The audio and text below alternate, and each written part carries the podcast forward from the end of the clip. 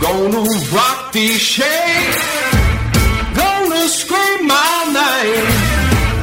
Make you shout now, honey. Gonna make you shout. Whether you're an independent artist or a fan that loves them, MakingAScene.org is the place for you. For the music fan, we bring you in depth interviews and CD reviews from artists who are on the cutting edge of original music. For the independent artist, we bring you articles on music business, recording techniques, gear reviews, and interviews with industry professionals that give you real world information to help you negotiate the new realities in the music industry and give you the tools you need to move your career to the next level. We bring you new content every day. MakingAScene.org is the number one resource for the independent artists and the fans that love them. Head on over and become part of the indie revolution.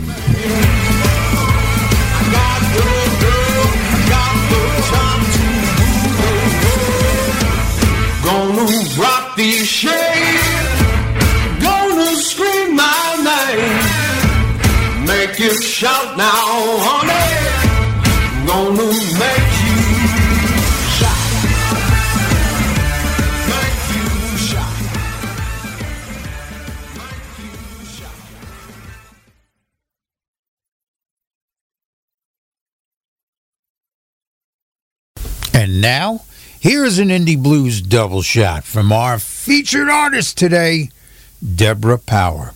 And stay tuned for that interview. It comes up right after these songs. You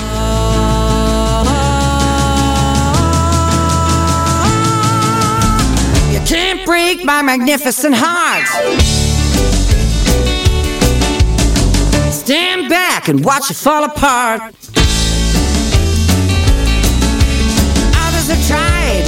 Others have failed, but you got the goods with the hammer and the nail. You can shake it, but you can't break my magnificent heart.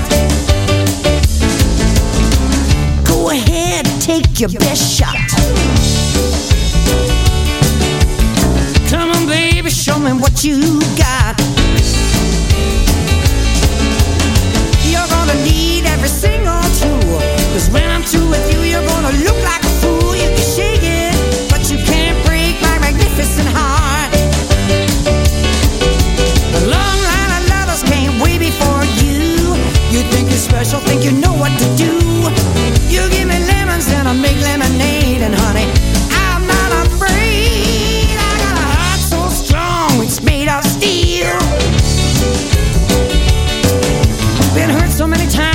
it never gonna heal.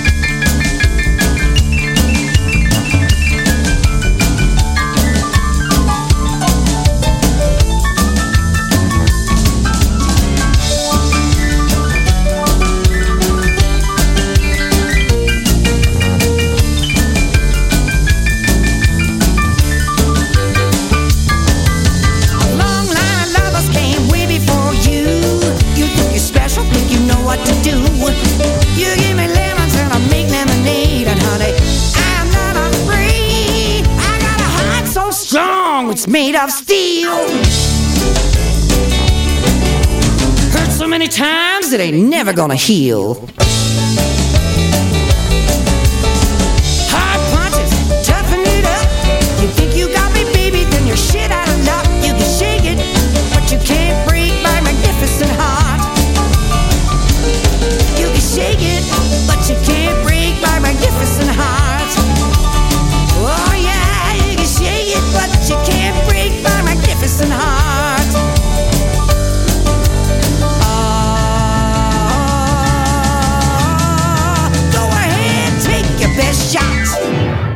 Song for my mom. I thought it was going to make her laugh, and it sure did.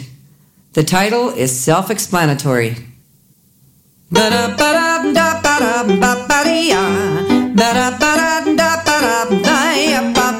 Now, this little song is all about me. But don't get me wrong, I just want you to see how when I was young, I always got in a mess. I used to find paint and always ruin a new dress. I used to bite anyone that came in our yard. You know, I might have been a little, but I was just plain hard. My dad was always working from nine to five. That might be the reason why I'm still alive. I used to climb trees and spit on people passing by. They talk about the weather and look up to the sky. I knew I was bad these words to me. Deborah Marie, get in the house. Deborah Marie, watch your mouth. I never knew my second name till something happened and I got the blame. Deborah Marie, get in the bed. Deborah Marie, you heard what I said. When Mama got mad at me, she called me Deborah Marie. Brother his friends around, I'd hop on my tricycle and I'd mow them down. I used to steal balloons off of wedding cars. Once the preacher caught me running back in the yard. Then Mama come out and I would hear her shouting, Child, you're gonna be the death of me. Deborah Marie, get in the house. Deborah Marie, watch your mouth. I never knew my second name till something happened and I got the blame. Deborah Marie, get in that bed. Deborah Marie, you heard what I said. Now Mama got mad at me, she called me Deborah Marie. Once I heard my mom tell our next door neighbor, oh, she's gonna get it when her father gets home. But by the time he got his foot in the door, I was already gone. Wee! Ba-da-ba-da-ba-ba-da-ba-ba-dee-ya.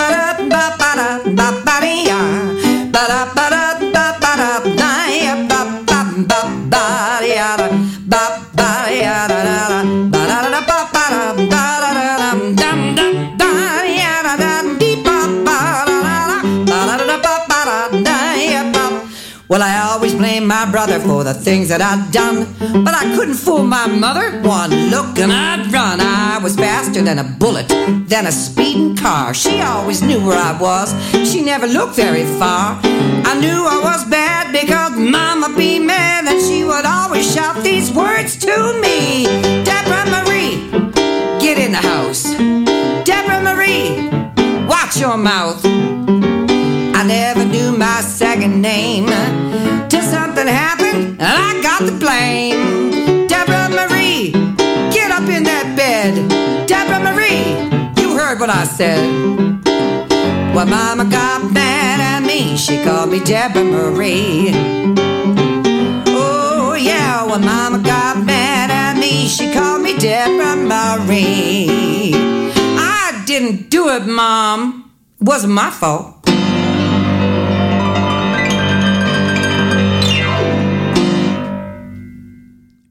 And that was Deborah Powers from her brand new release. And we got Deborah on the line. Hey, Deborah, how are you? I'm good, Richard. Nice to hear your voice. It's a pleasure to hear yours as well. Now, this is the first time you've been on our show, and we always like to give our fans an opportunity to get to know who you are. And the best way to do that is through your journey, how you got to where you are today. So, give us the story of Deborah Powers. Okay. Well, uh, first of all, it's there's no S on that. It's just power. Okay. All right. Deborah Power. Gotcha. yeah. Um, I come from um, as far east as you can go in Canada, uh, and a little island called Newfoundland. Newfoundland, people call it. If you're from there, we call it Newfoundland. Oh, yeah. So I've been there many from- times, believe it or not. Have you really? yes. Yeah, I used to go to St. John's. Did you fish down there? Is that why you or No, hunted or something? I was actually on an um, oceanographic research ship for the U.S. Coast Oh. Guard, and Yeah. we used to do um, um, surveys and iceberg research up in the North Atlantic. So I Oh yeah. I spent many a day in St. John's. Well, that's a good place to be if you want icebergs. They're surrounded. Oh with yeah, them. oh yeah. You know, that, that they really. do. So I um I grew up in a in a musical family. I'm the youngest of five children, Okay. and um, uh, my both my parents played piano. My father was more of a uh, stride piano player, and my mother was a church organist. When I was just before I was born, I think she was an, org- an organist in the United Church and church, and then she she just stopped. And but she was um, um, my main um, the person that guided me through uh, my musical uh, career when I was young because she, you know, I only went so far studying piano. And the nuns, of course, I was in a Catholic school and I was taught piano by the nuns. And I would come home and cry to my mother that I just couldn't take it anymore. because, you know, if you weren't paying attention, they would crack you over the knuckles with their, with a stick, you know, and it was, sometimes it was, it was tough.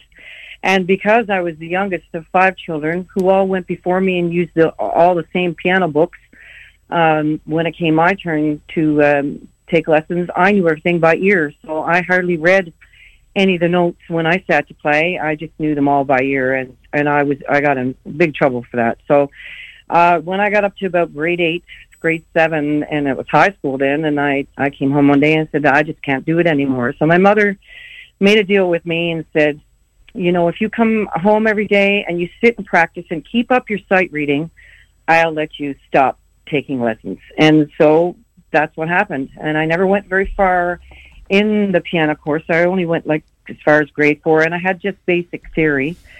And uh, I just kept up my sight reading and practice through the years. And I got in an all girl group when I was in high school and wrote songs and won a few contests. And then I went on to study uh, voice in university. I, I did two years of singing. I was going to be an opera singer once upon a time, and uh, piano wasn't my instrument back then. It was just something that I used to accompany myself.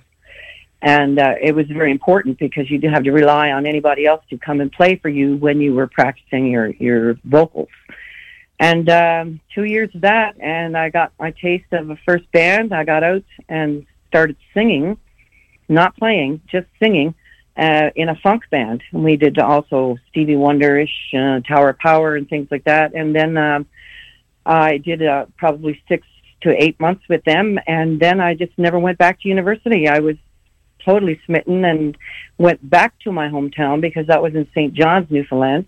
I went back to my hometown and got into a uh, rock band.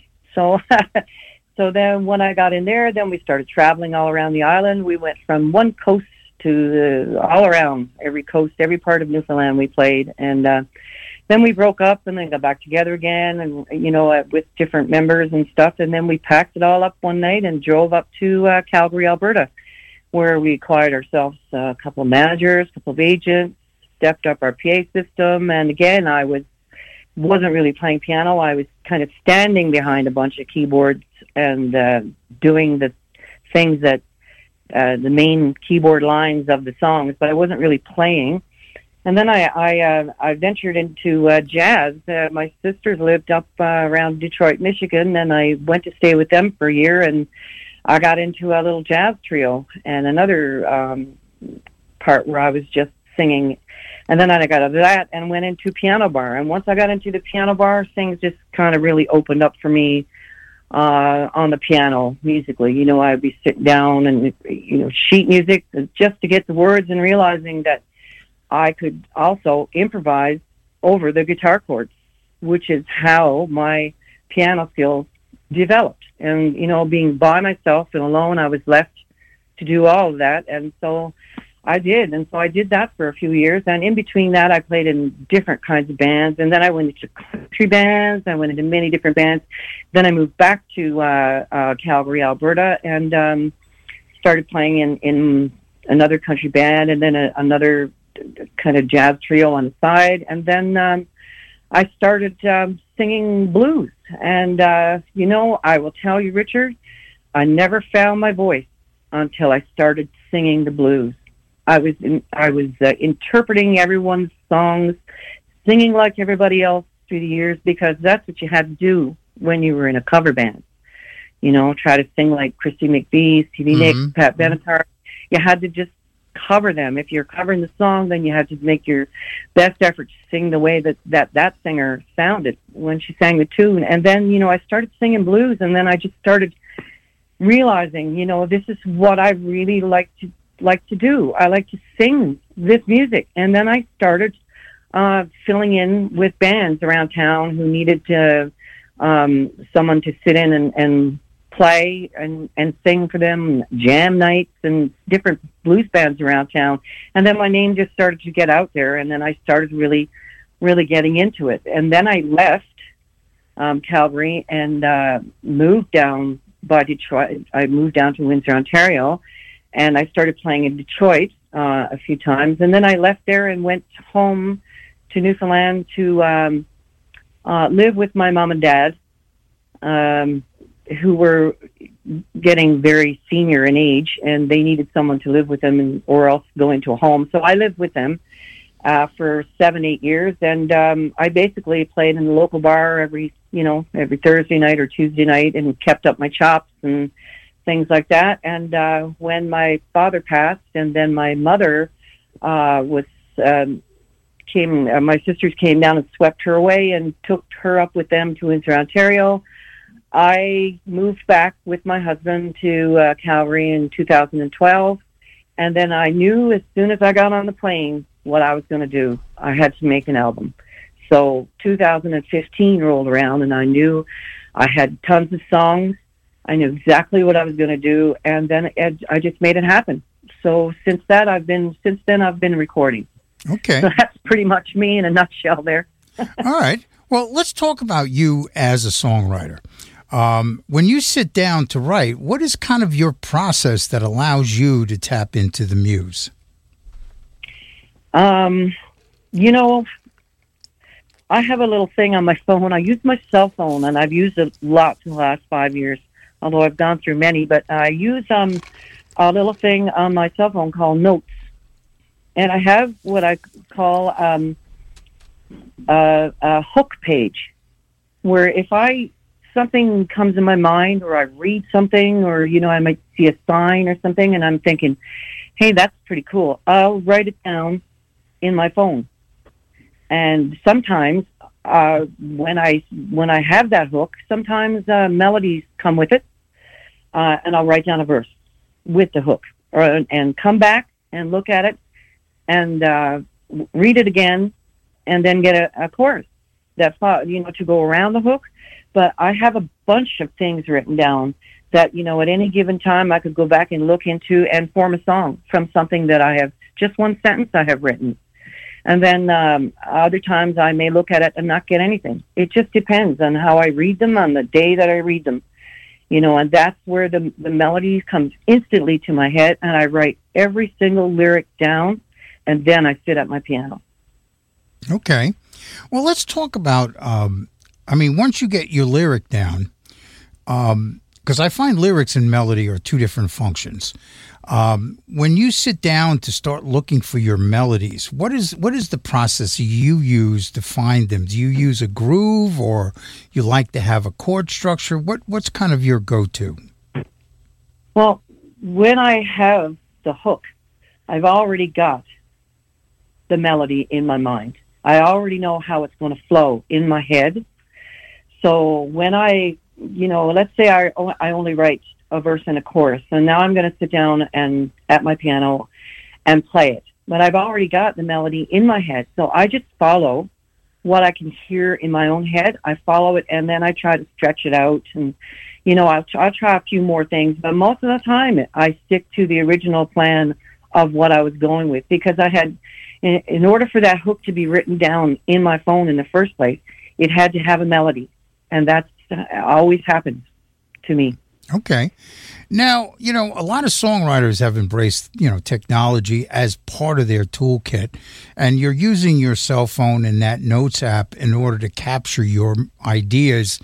Uh, what are some of the other tools that are in your toolkit that, that you find indispensable when you sit down to write? Um, I sometimes record myself on my phone. You know, thank God for phones. um, I don't really use anything else besides my piano. You know, I, I, I lean mostly on that and the lyrics that I have written. I have a, a click track on my piano, you know, which is invaluable to me at times. Um, I sometimes record myself and how I sound, singing the song in order where, you know, if there's any way that I can change um, how I'm singing it, if the phrasing is right. So, um, yeah, so I might I might use that tool. I don't often, but I I do at times. Okay. Now, um, every you know every songwriter gets to that point where they have to now declare a song finished and give it to their producer or the or the other musicians in the band and then they, they of course put their input into it put their fingerprints on it but you got to get to that point in that in the song's life what do you do to determine when a song is ready to you know give to the band or bring it into the studio Well, you know, I bring it to the studio first, and uh, I like to play live off the floor. That's how I like to record. I give it to well, I give it to the to the musicians first. I record it on my phone, and I send it to them, and um, we do up charts, and we go to the studio, and then we sit and we play with it. We run through it a few times, and if I have an idea in my head that I it needs to go this way, or you know, you know, I need a bass line here, or or you know, a little guitar riff in here, or for the most part, I got to tell you, Richard, I've been really lucky with these musicians that I play with. They're very intuitive, and they're all great players. And um, sometimes they read my mind, and I've been really lucky that that I sit with them, and I, you know, we've only gone through uh, the song three times, and they have exactly what I asked of them and what I need of them, and I don't have to tell them too much. But you know, at there at times, you know, well, first off, I lay the groove down, and that's what happens, right?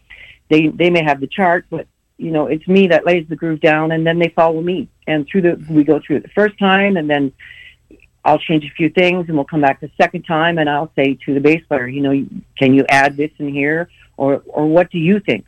Can you add something? What's in your mind to play? Can you add your little thing here? Put your stamp on it, and and they do. So I've been really lucky like that. Okay.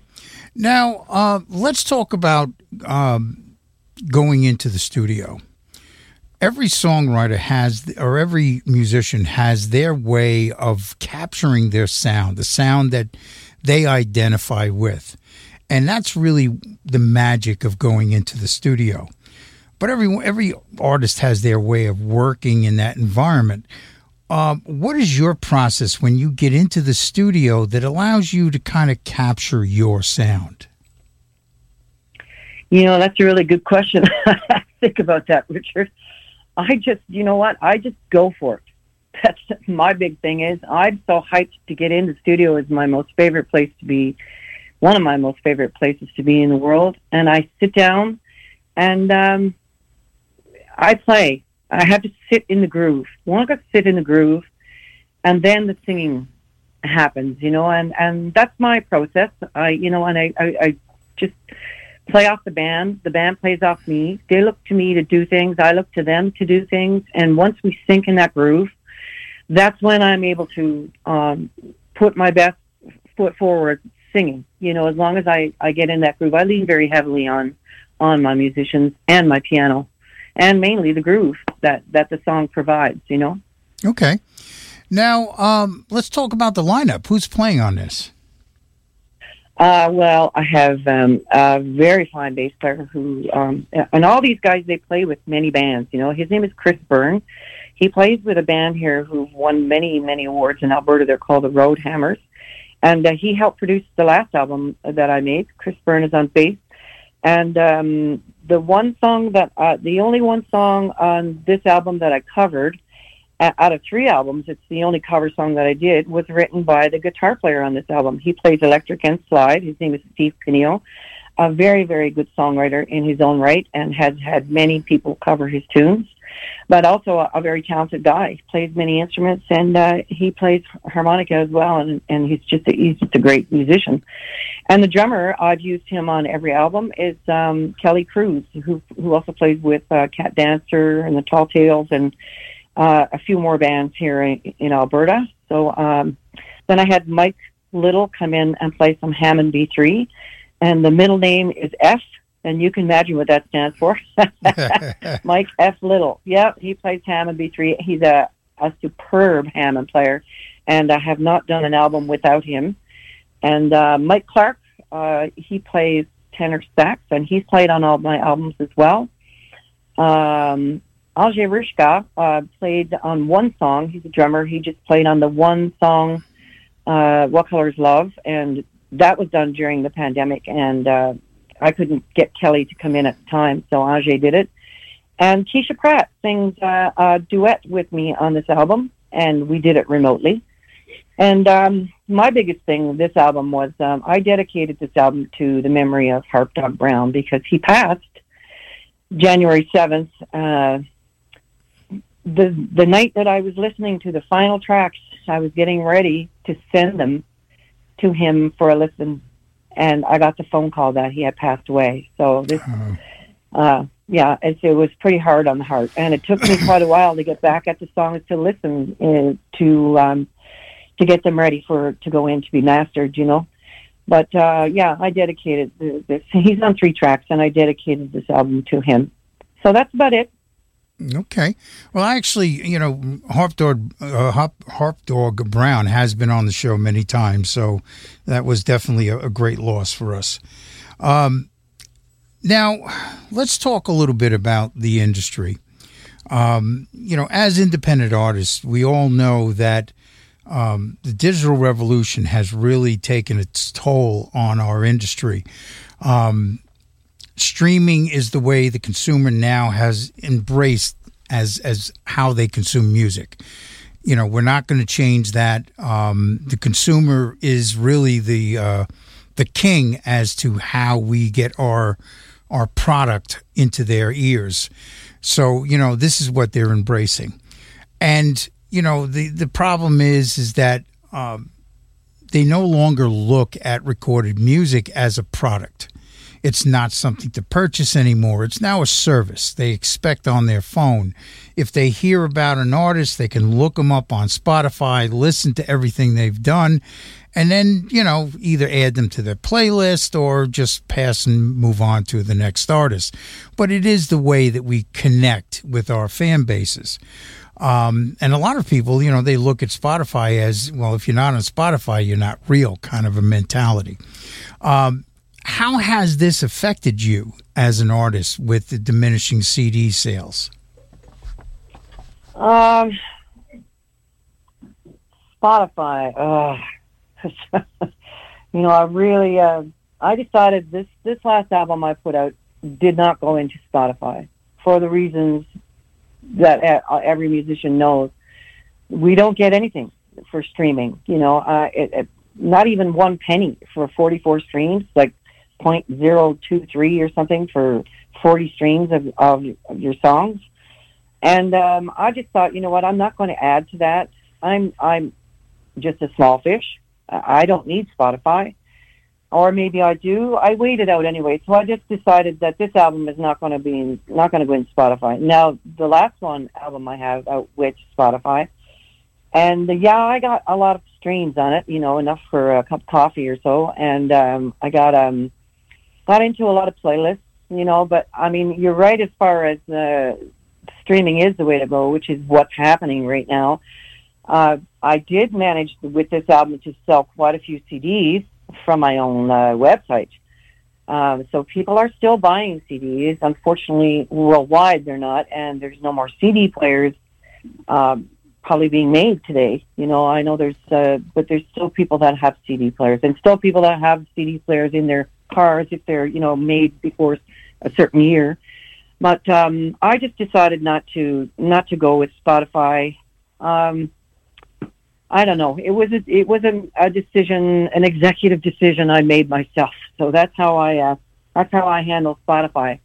Now, uh, because it's going the way of streaming more so now than it ever has, hopefully um, there'll be another streaming access service that will pay musicians money, and uh, I would be um, on board with that. Well, you know, and, and I agree with you that the you know the the pay disparity um, that's happening with Spotify is not fair um, overall, and, and we know that the record companies they they created their own deals with Spotify and ended up really uh, garnering a large part of that pie. And the independent artist was left with whatever was left over, and it was a take it or leave it kind of mentality.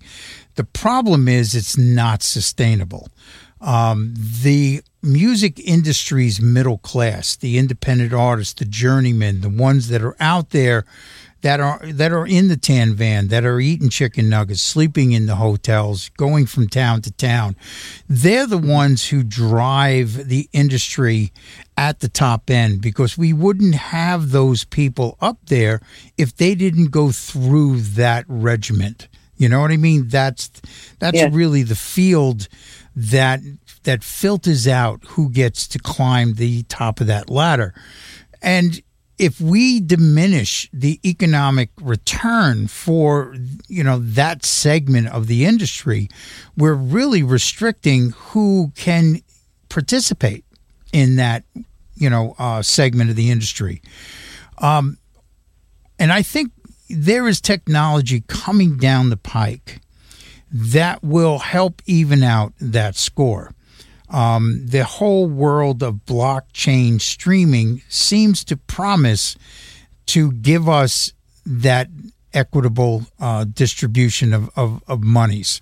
Uh, places like Audius and Emanate are claiming to pay up to 90% back to the artist, plus they're decentralized. Wow, wouldn't that be wonderful? Yeah. Plus, they're would- that would be decentralized, which means that they're not um, beholding to a single company. They are they are uh, run by the network, by the people who put up their content. What do you think of that? Um, that kind of uh, business model uh, for the future of streaming. I'll get on board. it, to pay 90% back to the artist, that would be amazing. Are you kidding? Especially us independent artists. Um, eh, you know, like I said, we see nothing on Spotify. I mean, we'd be grateful just to be on a few playlists. You know, um, I think that would be absolutely marvelous, Richard. I can't even tell you that that's exciting. That is so exciting to you know um, to get rid of. I don't know if we'll ever get rid of Spotify, but to to get a service that that would pay us back for the music that we have written. And you know, like you said, been on the road, you know, eating chicken McNuggets, and you know, I've done. God, I've been there, man. I've been, I was on that. The one time I was on the road, I played every Monday night to Saturday night, Sunday off to travel to the next gig. Monday to Saturday night, you know. Hmm? And um, I mean, I paid my road dues, man. I was on the road for a long, long time, and and uh, I I I had a, a little girl and decided to take a, a year or so off and and raise her, and but then I got back at it again. So I mean, I've always been gigging. I've always been traveling. So that would be just a wonderful thing, you know, to have something, uh, to have a little, um, to have a little sweetness payback for the independent artist. It would be so awesome. It really would. Oh yeah. Now, um, you know, one of the things I I, I, I kind of noticed, you know, if you look at the the history of of the industry, especially over the last twenty years, you know, this these technologies come and go so quickly. I mean, Spotify, everyone thinks that it's this big juggernaut that can never be unseated, you know, but don't forget, you know, 20 years ago, the iPod was the thing that we all used to listen to music Yes. You know, and, Yes, and, yes. and you know, Apple Music and iTunes. Who, no, you know, Apple. No one's going to unseat Apple. And along came Napster. Yeah. You know, and Napster Yeah. started sharing. You know, everyone file shared then, and the music was being all over the place, and the industry was in an uproar. And they said, "Well, how are we going to get rid of Napster?" Well, then Mm-hmm. along came streaming. You know, Yeah.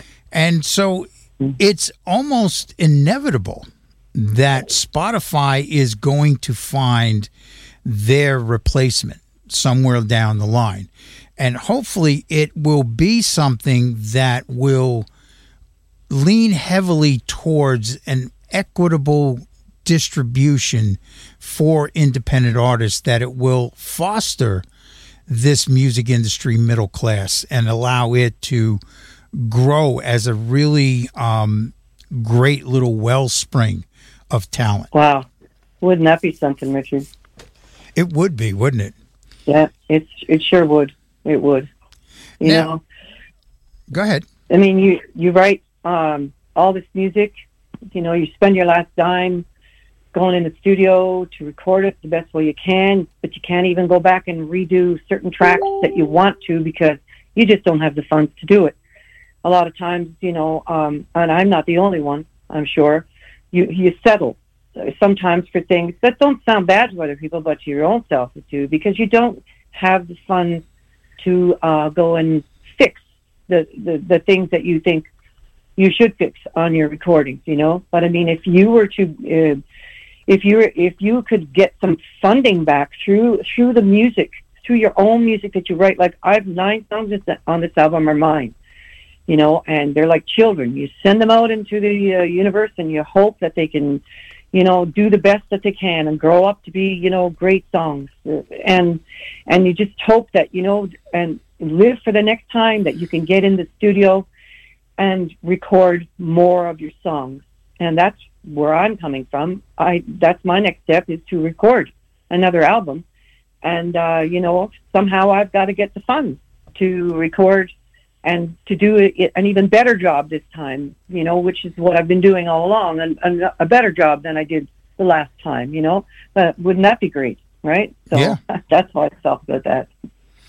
Well, you know, I, I really appreciate you coming on the show and talking with us. It's always a pleasure to have you on. And uh, we're going to give everyone out there an Indie Blues double shot from your new release. You guys are going to love this. You know what? Turn it up loud. Screw the neighbors. We're going to have some fun tonight.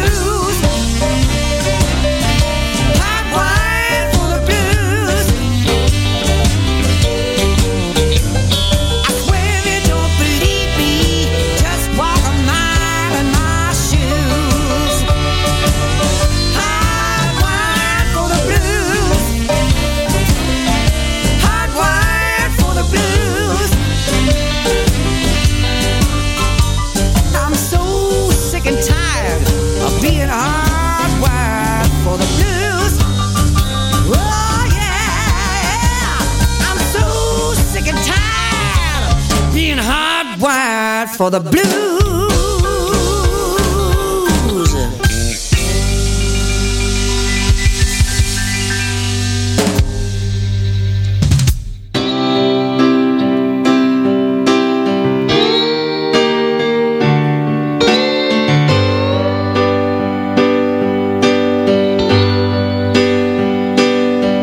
Another day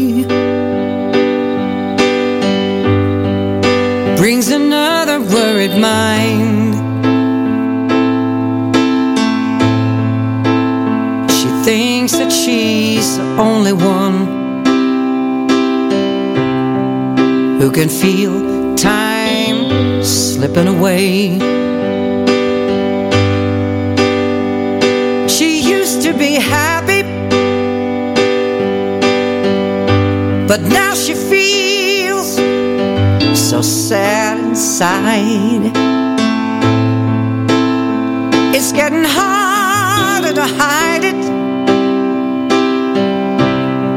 It's getting harder to let it ride.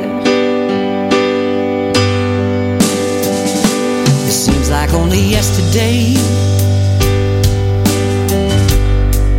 when she loved the life she lived. She's been alone for so long now. Feels like there's nothing left to give.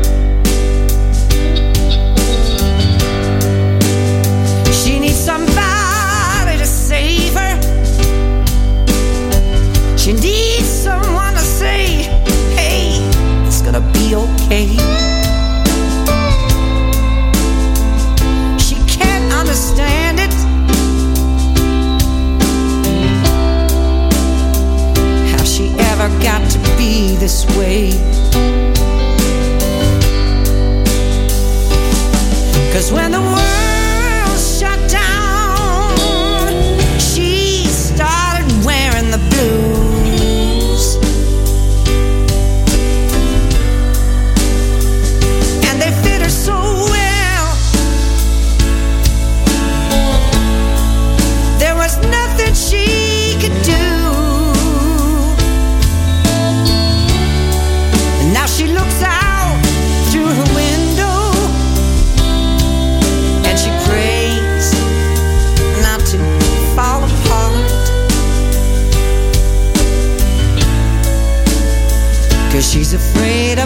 of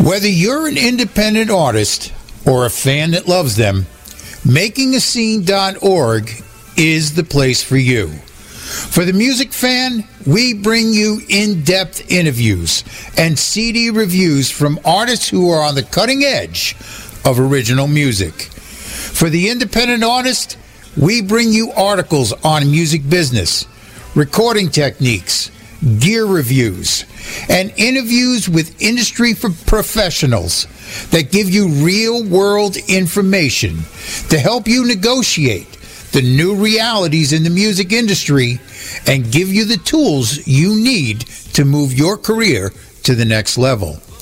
We bring you new content every day. MakingAScene.org is the number one resource for the independent artists and the fans that love them. Head on over and become part of the indie revolution.